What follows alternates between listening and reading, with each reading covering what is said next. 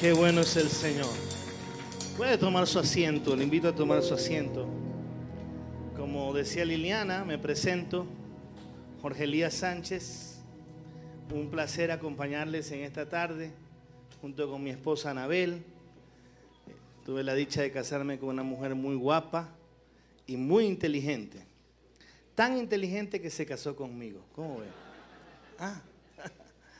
Me acompañan, como decía Liliana, un grupo de líderes. Trabajamos a través de, de lo que antes se conocía como Campus Crusade for Christ, hoy conocido como CRU.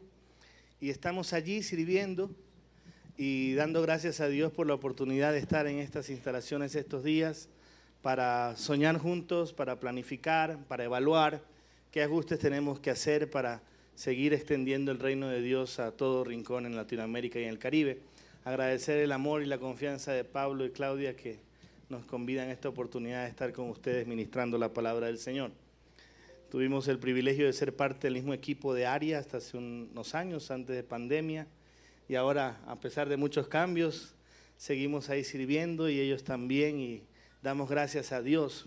Yo sé que la palabra envidia tiene un contexto malo, pero yo estoy seguro de que me van a tener envidia porque soy el primero de crew que predica en esta iglesia y le doy gracias a Dios por eso. Usted sabía que en el año 2021, cada día se quitaba la vida una persona en Antioquia. Aunque la Organización Mundial de la Salud alertó como consecuencia de la pandemia un aumento a largo plazo del número y la severidad de los problemas de salud mental, el colapso de los servicios en junio, julio del 2022 y el incremento de las cifras de atención en Antioquia son un signo de alerta de lo que ocurre en este departamento con estas enfermedades que son silenciosas, pero que también son estigmatizadas. La depresión y los trastornos de ansiedad han sido las causas más comunes de consulta externa el año 2021 y el año 2022, según la Secretaría de Salud Departamental. ¿Y sabe por qué? Porque la pandemia, además del, del impacto físico o en la salud física y en la economía, también incide en la estabilidad mental de las personas, con lo cual ha provocado y está provocando constantemente la aparición y el alza de trastornos como la depresión, la ansiedad y aún la esquizofrenia. Previo a la pandemia, es decir, en el año 2019, se realizaron 64.192 consultas entre urgencias, psiquiatría, psicología, neuropsicología y telemedicina por diversas enfermedades en el Hospital Mental de Antioquia. Para el año 2020, las consultas llegaron a 68.570. En el 2021, esa cifra subió a la cantidad de 76.694. Y el año pasado, tan solo a mitad de año, ya superaban las 38.000 consultas, lo que daba a conocer que el aumento sería mayor, superando al año anterior, lo cual ciertamente sucedió. Aunque en 2021 la población más atendida, según un estudio publicado por la Universidad de Antioquia, eran las personas entre 61 y 65 años. Los más afectados por las esquizofrenias fueron los hombres entre los 18 y los 25 años. Pasamos de gente muy mayor o adulta mayor a jóvenes de 18 a 25 años. El trastorno bipolar impacta en porcentajes similares a hombres y mujeres hoy en día. Y su etapa inicial de este trastorno es entre los 24 y 25 años. ¿Quiénes tienen 24 y 25 años aquí? Va, pues usted no le pasa eso, tranquilo, ¿va? Gracias a Dios. Quienes más consultan por síntomas asociados a depresión y ansiedad fueron, ¿qué creen ustedes? Las mujeres en edades entre 25 y 30 años. ¿Cuántos tienen 25 o 30 años de las damas aquí? Pero tranquila, tranquila, no le va a pasar, tranquila. Ahora, ¿a qué se debe este incremento en las consultas por salud mental? De acuerdo a María Mercedes Uribe y Sasa, permítanme citarla, la sugerente de prestación de servicios encargada del Hospital Mental de Antioquia, es una mezcla de varios factores. Aunque el COVID no se ha ido, dice ella, últimamente ha tenido más efectos sobre la salud mental que la física por el encierro, los duelos o las pérdidas económicas, expresó Uribe y Sasa. En la pandemia, muchas mujeres perdieron su red de apoyo y se incrementó la violencia intrafamiliar. Es por eso que para agosto del 2020 el aumento de las llamadas a las líneas de atención por esta causa fue de un 91% según las cifras del DANE. Producto de la frustración, de la ansiedad y de la depresión, se da una escalada de violencia y de agresión. Entre algunas llamadas de alerta que nosotros podíamos identificar, acerca de las personas que requieren ayuda se mencionan las siguientes. Si usted empieza a notar que todo lo frustra, ahí hay síntomas. Gracias a Dios, hoy los frustrados, bueno, deberían haber llegado porque este mensaje le hubiera servido. Pero hay gente que se frustra y no quiere venir. También otro síntoma es la presencia de emociones desbordadas de manera constante la aparición de conductas agresivas, la persona que ya no hace cosas que antes hacía y el aumento de irritabilidad, de enojo, entre otros. Ahora, los científicos llaman a esto la nueva normalidad, pero déjeme decirle algo que dice Dios y es muy distinto. Dios dice que esto no es ninguna nueva normalidad. Romanos capítulo 12, verso 2, dice la escritura, no se amolden al mundo actual, sino que sean transformados mediante la renovación de su mente. Así podrán comprobar cuál es la voluntad de Dios, buena, agradable y perfecta. Asimismo, en segunda carta a los Corintios, capítulo 10, verso 5, dice la escritura, destruimos argumentos y toda altivez que se levanta contra el conocimiento de Dios y llevamos cautivo todo pensamiento para que se someta a Cristo. En el artículo que estoy citando, publicado por la Universidad de Antioquia, esta sugerente indica de que aún hay aspectos que en la población paisa, ¿verdad? ustedes son paisas, ¿cierto?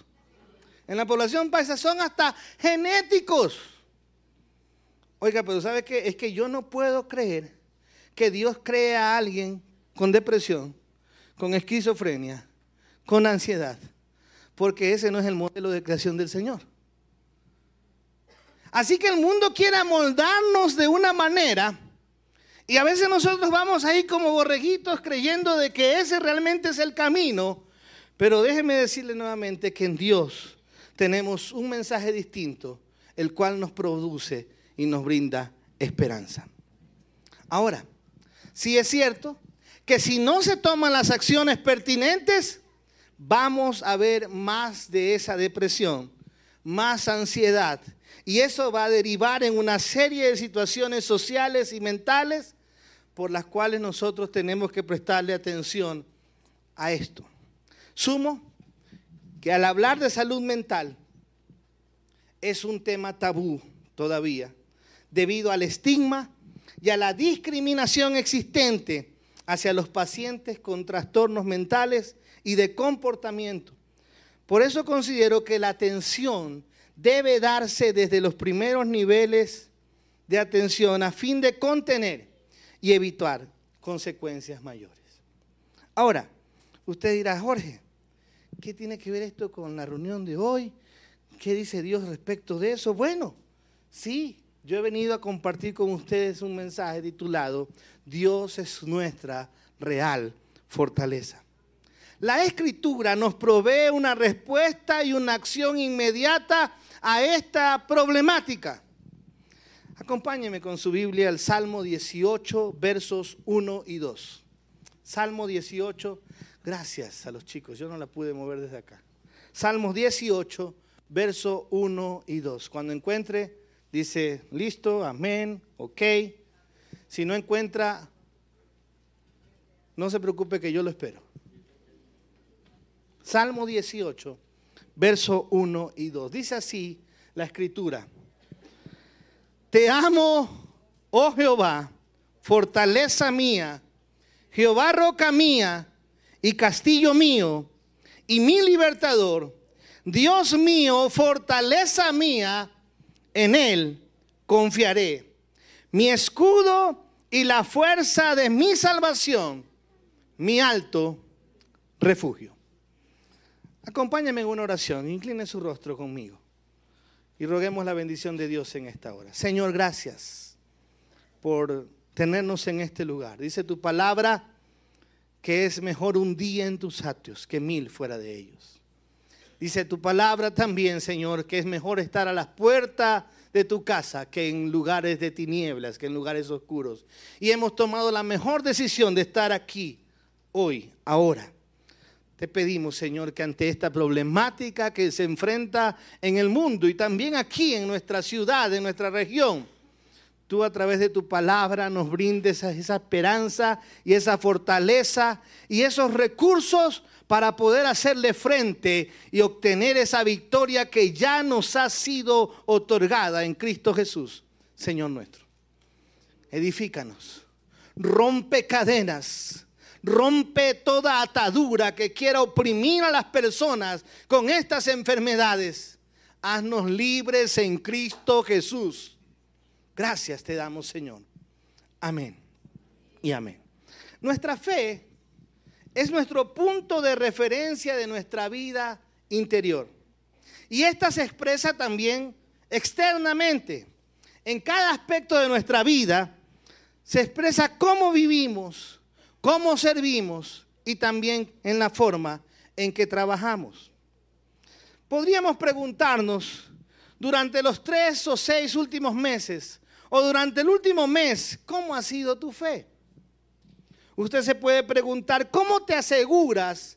¿Cómo nos aseguramos de que nuestra fe sea suficientemente fuerte para cuando nos enfrentamos a los desafíos que estaba citando al inicio de mi disertación? ¿En quién está colocando usted el objeto de su fe? ¿Quién es o qué es aquello en lo que usted pone su mirada, su confianza, su esperanza? ¿Deseamos de fortalecer nuestra fe constantemente? ¿Cómo lo hacemos? ¿De qué manera podemos incrementar esa fortaleza que es la fe en nuestra vida? El salmo que dimos lectura es un salmo cuyo escritor es un personaje muy conocido de la Biblia, el famoso rey David. Cuando pensamos en David, ¿qué viene a su mente? Cuénteme. Usted piensa en David y ¿qué viene a su mente? ¿Quién era David? ¿Qué sabe usted de David? Era un pastor de ovejas, ¿qué más? Valiente. Algo más que usted sepa. ¿Qué más sabe de David? Un corazón conforme al de Dios y lo típico es que mató a Goliat, lo venció con una onda, con una piedrecita, ¿verdad? Bueno, los salmos, como el Salmo 18, nos muestran su total dependencia del Señor en una amplia gama de circunstancias difíciles. Los salmos son un testimonio escrito y para generaciones que nos muestra su intenso amor por Dios a través de su adoración. No solamente en tiempos de bonanza o de bienestar, sino más aún en tiempos de dificultad, de crisis. Los salmos, como toda la escritura, no oculta sus éxitos o sus fracasos como líder, tampoco nos esconde, más bien nos permite ver su corazón humillado y su franqueza su honestidad para presentarse delante de Dios tal cual es, con sus luchas, con sus debilidades, con sus flaquezas, de la misma manera en que cada uno de nosotros debe acercarse al Señor, porque de Él necesitamos momento a momento. ¿Cuáles son los antecedentes históricos de este Salmo, el Salmo 18? El Salmo 18 es un cántico de acción de gracias por una victoria. El título histórico que algunas Biblias lo reflejan o lo usan es cuando el Señor libró a David de la mano de todos sus enemigos y específicamente de la mano del rey Saúl, quien lo buscaba para matarlo. Está respaldado este salmo por el contenido que describe acerca del rescate de enemigos feroces. Dios manifestó su fuerza al salmista, protegiéndolo. Mire conmigo nuevamente el versículo 2. Este versículo, allí en su Biblia, se lo puede ver, contiene una serie de metáforas que nos hablan acerca de la protección del Señor. Tú eres mi fortaleza, tú eres mi escudo, tú eres la fuerza de mi salvación, tú eres mi alto refugio. Comencemos con la primera imagen que este versículo nos da. La primera imagen que este versículo nos da es de Dios como una roca. Nuevamente dígalo conmigo. La imagen que nos da es la de Dios como una roca. Dios es una roca. Como se señala a menudo, esta no es una roca que se puede sostener en la mano. ¿Sabe por qué? Porque a medida que los dos puntos expanden, la idea aquí comunicada, esta es una roca en la que el salmista puede refugiarse. Es una roca en la que él puede esconderse. Es una roca que lo cubre, que lo protege de todo lo que lo pueda atacar. En otras palabras, esta roca que describe el Salmo 18, verso 2, es una roca lo suficientemente grande, tal vez dándonos la imagen de un acantilado, como para que el salmista pueda deslizarse por una grieta y esconderse del ataque de sus enemigos. Qué imagen tan poderosa. Pero ¿sabe qué es lo que hacen las personas cuando enfrentan dificultad? Buscan a los agoreros, buscan muchas veces a los adivinos.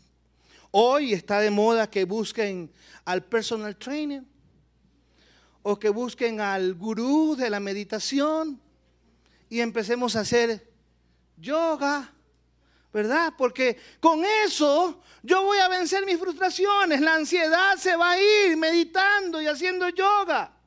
Y empezamos a acomodar nuestra casa con todas las técnicas del Feng Shui y del Zen y de todas las cosas.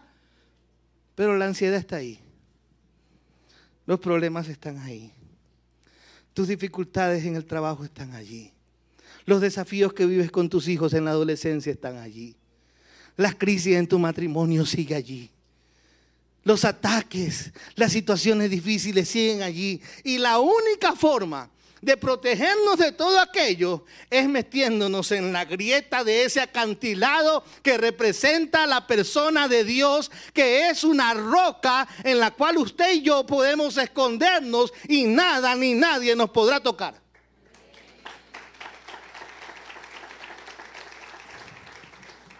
Una segunda metáfora de la protección de Dios se encuentra en la palabra fortaleza. A veces entendida como fortaleza de la montaña. Quizás el hecho de que David buscó refugio de Saúl en tales fortalezas naturales ayude a explicar el título histórico de este salmo. Primera de Samuel 23, 14 nos enseña. Y David, primera de Samuel 23, 14, se quedó en el desierto en lugares fuertes y habitaba en un, en un monte en el desierto de Sif y lo buscaba Saúl todos los días. Pero Dios no lo entregó en sus manos. ¿Sabe por qué? Porque esas montañas se convirtieron en la fortaleza inexpugnable que representaba Dios para David, donde nadie podía entrar. Porque cuando Dios cierra algo, nadie puede abrir. Y cuando Dios abre algo, nadie lo puede cerrar. Y como David era alguien que aprendía a depender de Dios, a confiar en Dios, él subía a esa montaña, porque Dios era Dios en el llano, pero también era Dios en la montaña. Y él subía esa montaña y decía, Señor, esta es tu fortaleza, aquí me voy a esconder, me voy a esconder en ti y tú me vas a proteger. Y seguramente Dios le decía a David, estate tranquilo, que yo no te voy a entregar. Tú vas a estar a mi cuidado y a mi protección. El primera de Samuel, verso 19 del capítulo 23, también nos muestra esta imagen, la escritura. Después subieron los de Sif para decirle a Saúl en Gabá, hey, ¿no está David escondido en nuestra tierra en las peñas de Orés? ¿En el collado de Aquila, que está al sur del desierto? ¿Tú no estás enterado que David está allí en tus narices? Y Saúl seguramente debe haber estado confundido. ¿Cómo es que no lo puedo encontrar? ¿Cómo es que no lo puedo ni siquiera ver? ¿Dónde es que se ha metido este hombre? Está escondido en Dios.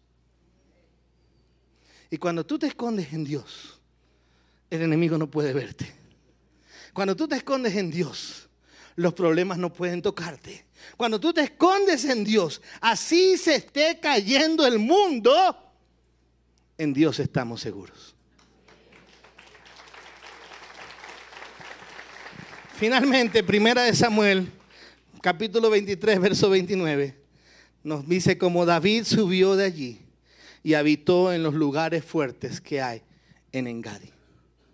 Así que cuando la frustración, la ansiedad, la depresión, que puede tocar nuestra puerta, lo haga, usted le pueda decir, y voy a usar una expresión muy de mi tierra, Guayaquil, Ecuador, sape gato que no hay ratón. Sape gato, que no hay ratón. Salga de aquí, váyase. También podemos usar la última de meses. ¿Qué mira, bobo? Mira para allá. Mira para allá, bobo. Depresión, mira para allá. Crisis, mira para allá, bobo.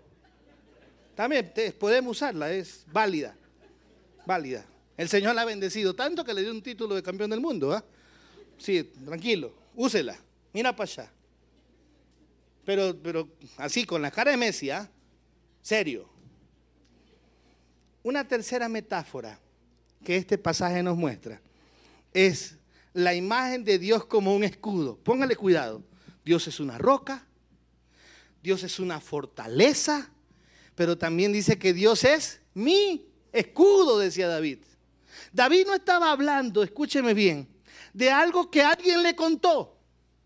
David estaba hablando de algo que él estaba experimentando. Yo no vengo a decirle acerca de esto porque solamente lo leí en la Biblia o preparé este mensaje para compartirlo con esta comunidad. No, yo también conozco el Dios que muchas veces ha sido mi escudo para recibir todo ataque, todo dardo del maligno toda roca que han querido lanzarme, todo lo que me ha querido ensuciar, Él está allí como un escudo para protegerme. Esta es una imagen que se encuentra a lo largo de los salmos. Por ejemplo, Salmo capítulo 3, verso 3. Salmo 3, verso 3. Mas tú, Jehová, eres escudo alrededor de mí, mi gloria y el que levanta mi cabeza. El Salmo 5, verso 12. Porque tú, oh Dios, bendecirás al justo, como un escudo lo rodearás de tu favor. El Salmo 7, versículo 10. Mi escudo está en Dios, que salva a los rectos de corazón. Salmo 28, 7. Jehová es mi fortaleza y mi escudo. En él confió mi corazón y fui ayudado por lo que se gozó mi corazón y con mi cántico le alabaré. Oiga, David sabía de lo que estaba hablando. David había aprendido a vivir dependiendo de Dios constantemente. Y los hijos de Dios, los discípulos de Cristo, necesitamos aprender a vivir de esa misma manera. A continuación, el salmista lo que hace es proclamar la grandeza de Dios diciendo, Dios es como el cuerno de su salvación. Si usted sigue leyendo el Salmo 18, los siguientes versículos se encontrará con estas ideas de cómo David representa a Dios o nos muestra a Dios y dice, Él es como un cuerno de su salvación. La palabra cuerno en el Antiguo Testamento significa poder está conectado al cuerno de un animal como un toro. De hecho, Dios es el poder detrás del rescate del salmista. ¿Cómo lo describirá o lo celebrará entre los versos 6 y 15 del capítulo 18 del Salmo 18? Finalmente, y no voy a predicar un mensaje tan largo porque no hay que ser tan largo para entender estas verdades. El salmista anuncia diciendo, Dios es su fortaleza, es mi fortaleza. Esta es una palabra similar a la que encontramos antes, cuando también se la describe así en nuestra traducción, pero que a menudo se, usa junto con otras expresiones que acabamos de revisar. El verbo del sustantivo aquí usado en el idioma hebreo significa estar inaccesiblemente alto. Por lo que uno vuelve a imaginar una ubicación defensiva en las montañas. Por eso es que Isaías dice que los que esperan en el Señor serán como quienes como las águilas. ¿Y dónde están las águilas? ¿Usted ve a las águilas volando bajo? No, las águilas no vuelan bajo. Las, águilas vuelan alto. Porque entienden que allí están seguros. Están encima de toda tormenta. Están encima de toda situación. Están en un lugar abierto, libre, en el lugar donde mora Dios, allí en su presencia, en su morada. David había entendido esto y es por eso que lo que él nos comunica en este salmo es, si usted decide poner su confianza en Dios, le aseguro que van a haber situaciones difíciles, porque no le puedo decir que no, le aseguro que van a haber problemas, que vendrán estas situaciones emocionales, vendrán estas enfermedades a querer tocar nuestra puerta, vendrán otras enfermedades, vendrán otras crisis, vendrán otras situaciones, vendrán situaciones económicas, políticas, diferentes dificultades. Pero nosotros hemos aprendido a descansar en Dios, a confiar en Dios, a depender de Dios. Y cuando lo hacemos, estamos en un lugar alto, inaccesiblemente alto para ningún otro, solo para los que confían en el Señor solo para los que confían en el Señor. Y esa es una verdad que el Evangelio también lo muestra. Dice que nosotros estamos sentados juntamente con Cristo. ¿En dónde? En lugares celestiales. Yo no sé dónde se quiere sentar usted, yo me quiero sentar allí. Por eso quiero buscar las cosas de arriba. Por eso quiero buscar al Altísimo, a mi Señor. Por eso quiero que Él sea mi roca. ¿Cuántos quieren que Él sea su roca? De tal forma que nada lo toque, que lo pueda cubrir todo, que haya una grieta allí, que en medio de las crisis usted vaya en oración y se mete en esa grieta y nadie lo puede encontrar. Oiga, y el enemigo y sus secuaces lo anden buscando, lo anden cazando, cual sicarios para matarlo, pero no lo encuentran. ¿Por qué no lo encuentran? Porque usted está escondido en la grieta que Dios le ha abierto de su manto de gracia y de poder para que nadie lo encuentre ni lo toque. ¿No le parece maravilloso? Él es su escudo. Él es la fortaleza en donde nadie puede entrar. Es como, como una embajada. Yo no sé, usted seguramente ha visto, no sé si aquí haya pasado en los últimos años, no recuerdo particularmente, pero en Ecuador hubo una época que votábamos presidente por quítame esta pulga, ¿va? Y se iban a refugiar los presidentes que salían a las embajadas de países hermanos. Uno se refugió una vez en la embajada de Brasil. Yo era un jovencito y ahí entendí, yo decía, pero ¿por qué no entran? Y lo agarran preso y se lo llevan. No podían, me explicaron. ¿Por qué no pueden? Porque el territorio o el terreno donde está construida la casa que funciona como embajada de Brasil no le pertenece al Ecuador. Es territorio brasilero.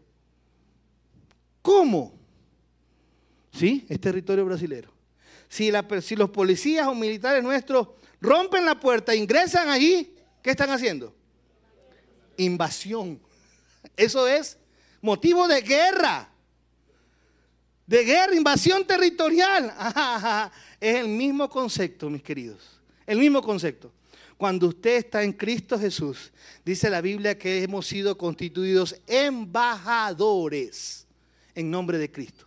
¿Sabe qué significa? Que como usted ha puesto su confianza en Dios, su dependencia en Dios, Dios lo ha constituido usted un embajador, entonces el lugar donde usted vive, el lugar donde usted trabaja, el círculo de sus relaciones, es un pedazo del reino de los cielos en esta tierra. Es así. No me estoy inventando algo, ahí lo dice. En la escritura lo dice. Es decir, que donde usted se mueve, donde usted camina, donde usted va, el reino de Dios va con usted. Y por eso establecemos el reino de Dios. Me encantó cuando los hermanos de la ceja van para allá y dicen, vamos a establecer el reino de Dios en la ceja. Y usted debe pensar, vamos a establecer el reino de Dios en mi oficina. Vamos a establecer el reino de Dios en mi edificio. Vamos a establecer el reino de Dios en mi barrio, en mi círculo de amigos, en mis redes sociales, porque yo soy embajador del reino de los cielos. Entonces, como usted es un embajador, Dios le da una autoridad territorial para que nadie pueda entrar si usted no le da permiso. Si Dios no le da permiso.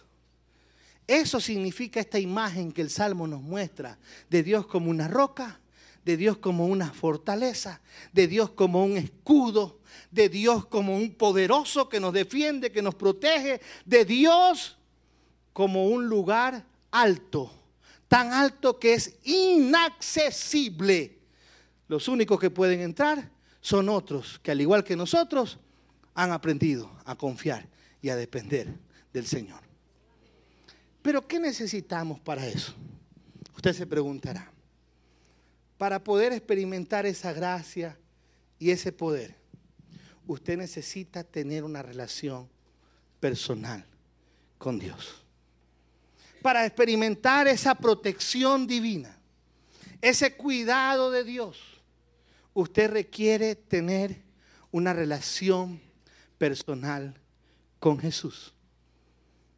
Una relación que haga que Jesús pueda reconocerlo. Una relación que haga que usted tenga ese sello, esa marca que quede impregnada en nosotros, que nos distingue como un hijo de Dios. Donde Dios pueda decir, hey, hey, hey, no lo puedes tocar, porque Él es mi hijo. Hey, hey, hey, no, no puedes hacer eso con Él, porque ella es mi hija. Y para ser hijo de Dios, sencillamente usted y yo necesitamos a Cristo en nuestra vida. Y usted dirá, pero yo ya soy cristiano. Bueno, entonces usted necesita afirmarse más en el Señor. Usted necesita aferrarse más al Señor. Pero puede que entre nosotros hayan quienes digan, hey, ¿cómo es eso de tener una relación personal con Jesús? Yo también quiero esconderme detrás de esa roca. Yo también quiero meterme en esa grieta para que nadie me encuentre. Yo también quiero tener ese escudo delante de mí que me protege de todo ataque. Yo también quiero estar en esa fortaleza donde nadie puede entrar a atacarme o a herirme porque Dios me, me protege. Yo también quiero estar en ese lugar alto, inaccesible para mis enemigos. ¿Cómo puedo estar allí? Bueno, déjenme decirle que la única forma es teniendo una relación personal con Jesús. Cuando yo tenía 15 años, después de experimentar más de una década de la separación de mis padres, muchas veces también pensé que la vida era como una película, que en algún momento iban a salir las letras de fin y mi vida terminaría. Muchas veces también ese pensamiento que hoy está allí recorriendo las calles y las comunidades de esta ciudad, de esta región, como el suicidio, también tocó mi puerta. La ansiedad, la depresión, la irritabilidad, el enojo, la violencia, la amargura, eran palabras sinónimas y reales en mi vida. Pero en medio de esa búsqueda hubo un amigo que me dijo, yo sé quién puede llenar el vacío en tu corazón. Tú lo conoces, me dijo, desde pequeño ha sido enseñado en él. Mi mamá me enviaba a una iglesia que quedaba en la esquina de mi casa. Y allí había aprendido de alguien que se llamaba Jesús. Y me dijo, solo tienes que recibirlo. Solo tienes que invitarlo a tu corazón para que sea tu Señor único y suficiente, Salvador personal. Recuerdo como si fuera ayer, el próximo mes, el 24 de marzo del año 99. No era así gordito, era más flaquito. Un día miércoles a las 9 y 30 de la noche, en un lugar como este donde estaban otros hijos de Dios reunidos, yo tuve mi encuentro personal con Jesús. Desde aquel entonces han pasado más de 23 años que camino de la mano de Jesús. ¿Han habido problemas? Sí. ¿Han habido crisis? Un montón. Haríamos una vigilia para contárselas. Han habido desafíos enormes. Han habido fracasos, equivocaciones, muchos. Pero en cada momento, cada día, cada instante de mi vida, Él ha sido mi roca. Él ha sido mi escudo. Él ha sido mi fortaleza. Y todo se debe a que un día, con humildad de corazón, le dije, no quiero seguir más solo. No quiero seguir a mi manera. No quiero seguir viviendo de la forma en que yo creo que debo vivir. Quiero vivir como tú quieres que lo haga. Quiero caminar de tu mano. Muchas veces he podido ver en vivo y en directo el poder de Dios en acción cuando han querido asaltarme y yo me he quedado inmóvil esperando que me arrebaten mis pertenencias. Y de atrás he escuchado a otro de los ladrones que les grita, no lo toquen, sigan de largo. Y yo quedarme helado viendo que aquellos criminales pasaban al lado mío sin entender en el momento inicial por qué eso sucedía, pero después diciendo, ah, sí, es que Él es mi roca. Él es mi escudo.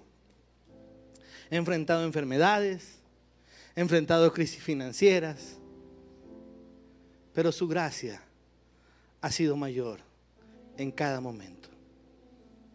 Quiero invitarte en esta noche ya a que hagas la misma consideración que yo hice hace más de 24 años. ¿Y cuál es esa consideración? Entregar tu vida a Jesús depositar tu confianza en el Señor. Quiero invitarle a que ahí donde está, incline su rostro y haga una oración conmigo. Si usted ya tiene a Jesús en su vida, ore conforme el Salmo 18 y dígale al Señor, roca mía, castillo mío, mi libertador. Y empieza a decirle te amo, Señor, porque ciertamente tú has sido mi refugio. Te amo, oh Dios, porque tú has sido mi fortaleza. Porque estoy aquí de pie gracias a ti. Y exprésele con sus propias palabras ese cariño, ese amor al Señor, de agradecimiento, su gratitud. Y dígale cuánto lo ama y le agradece que Él cada día le muestre su gracia lo proteja, lo cubra. Pero también si hay quienes hoy en medio nuestro aún no han depositado su confianza en Jesús. Si usted fue invitado esta tarde a esta reunión, porque alguien le dijo, Dios tiene un mensaje para ti, yo sé y estoy seguro por la confianza en la palabra de Dios, que Dios ha hablado a su corazón. Si hay alguien aquí que desea de todo corazón entregar su vida a Jesús y decir, Señor, yo quiero que tú seas mi roca. Yo quiero que tú seas esa fortaleza, ese protector para mí. Aunque vengan crisis, aunque vengan dificultades, pero sé que en ti estaré seguro. Si usted tiene ese deseo en su corazón, quiero invitarle a que ahí donde está se ponga de pie allí en su asiento, se ponga de pie. Si usted desea pedirle a Jesús, Dios les bendiga. Si usted nunca ha invitado a Jesús a su vida, si nunca ha orado para invitar a Cristo, póngase de pie. Y dígale con sus propias palabras, yo quiero que tú seas mi roca, mi escudo, mi fortaleza. Si usted nunca antes le ha pedido a Jesús, o si lo ha hecho pero se ha alejado y hoy reconoce que estar fuera de esa protección no es nada bueno y quiere volver, este es el día del Señor para ti. Ahí donde estás, yo quiero guiarte en una oración. La misma que yo hice hace más de 24 años. Hace más de 24 años, permítame contarle primero, mientras usted está llorando, le dije al Señor, Señor Jesús, reconozco que te necesito. Reconozco que sin ti nada soy. Te pido por favor que perdones mis pecados, que vengas a mi vida, que seas mi Señor y suficiente Salvador. Toma mi vida y haz de mí la persona que tú quieres que sea. Gracias, Jesús. Si estas palabras, si esta oración representa la voluntad y el deseo de su corazón, yo la voy a hacer frase por frase y usted la puede repetir después de mí. La puede hacer en silencio, en su corazón, o la puede hacer con sus palabras, en voz audible. Así que repita conmigo, repita después de mí. Señor Jesús, reconozco que te necesito. Te pido que perdones mis pecados, que vengas a mi vida y seas mi suficiente Señor y Salvador personal. Toma control de mi vida y haz de mí la persona que tú siempre has querido que sea. Gracias Jesús. En el nombre de Jesús, amén. Y amén. Ahí donde está, levante su mano y déjeme orar por usted. Y si hay algún hermano, creyente, discípulo al lado, acérquese, abrácelo, tómenle la mano, abrácelo. Si usted lo invitó y lo trajo, abrácelo con más fuerza. Y vamos a orar por ellos ahora. Así que haga una oración. ¿Para qué? Para que cada día a partir de hoy, esa persona que hizo esta oración hoy, deposite su confianza plena en Jesús. Y Jesús, Dios sea su roca, sea su fortaleza, sea su escudo, sea su libertador y su salvación. Señor, oramos por aquellos que levantan sus manos porque han hecho una oración este día para invitarte a su vida como Señor y Salvador. Tu palabra dice, Señor, que ellos han pasado de muerte a vida y aún sin darnos cuenta, tu presencia en este lugar ha soplado en ellos aliento de vida. Esa vida nueva en Cristo Jesús. Séllalo, Señor, con tu Espíritu Santo. Séllalo, Señor, con tu Espíritu Santo que puedan encontrar en este lugar una comunidad de hombres y mujeres que al igual que ellos, cada día desean confiar en ti. Oramos por ellos, los abrazamos, los bendecimos y te damos gracias en Cristo Jesús. Amén y amén. Démosle un fuerte aplauso al Señor.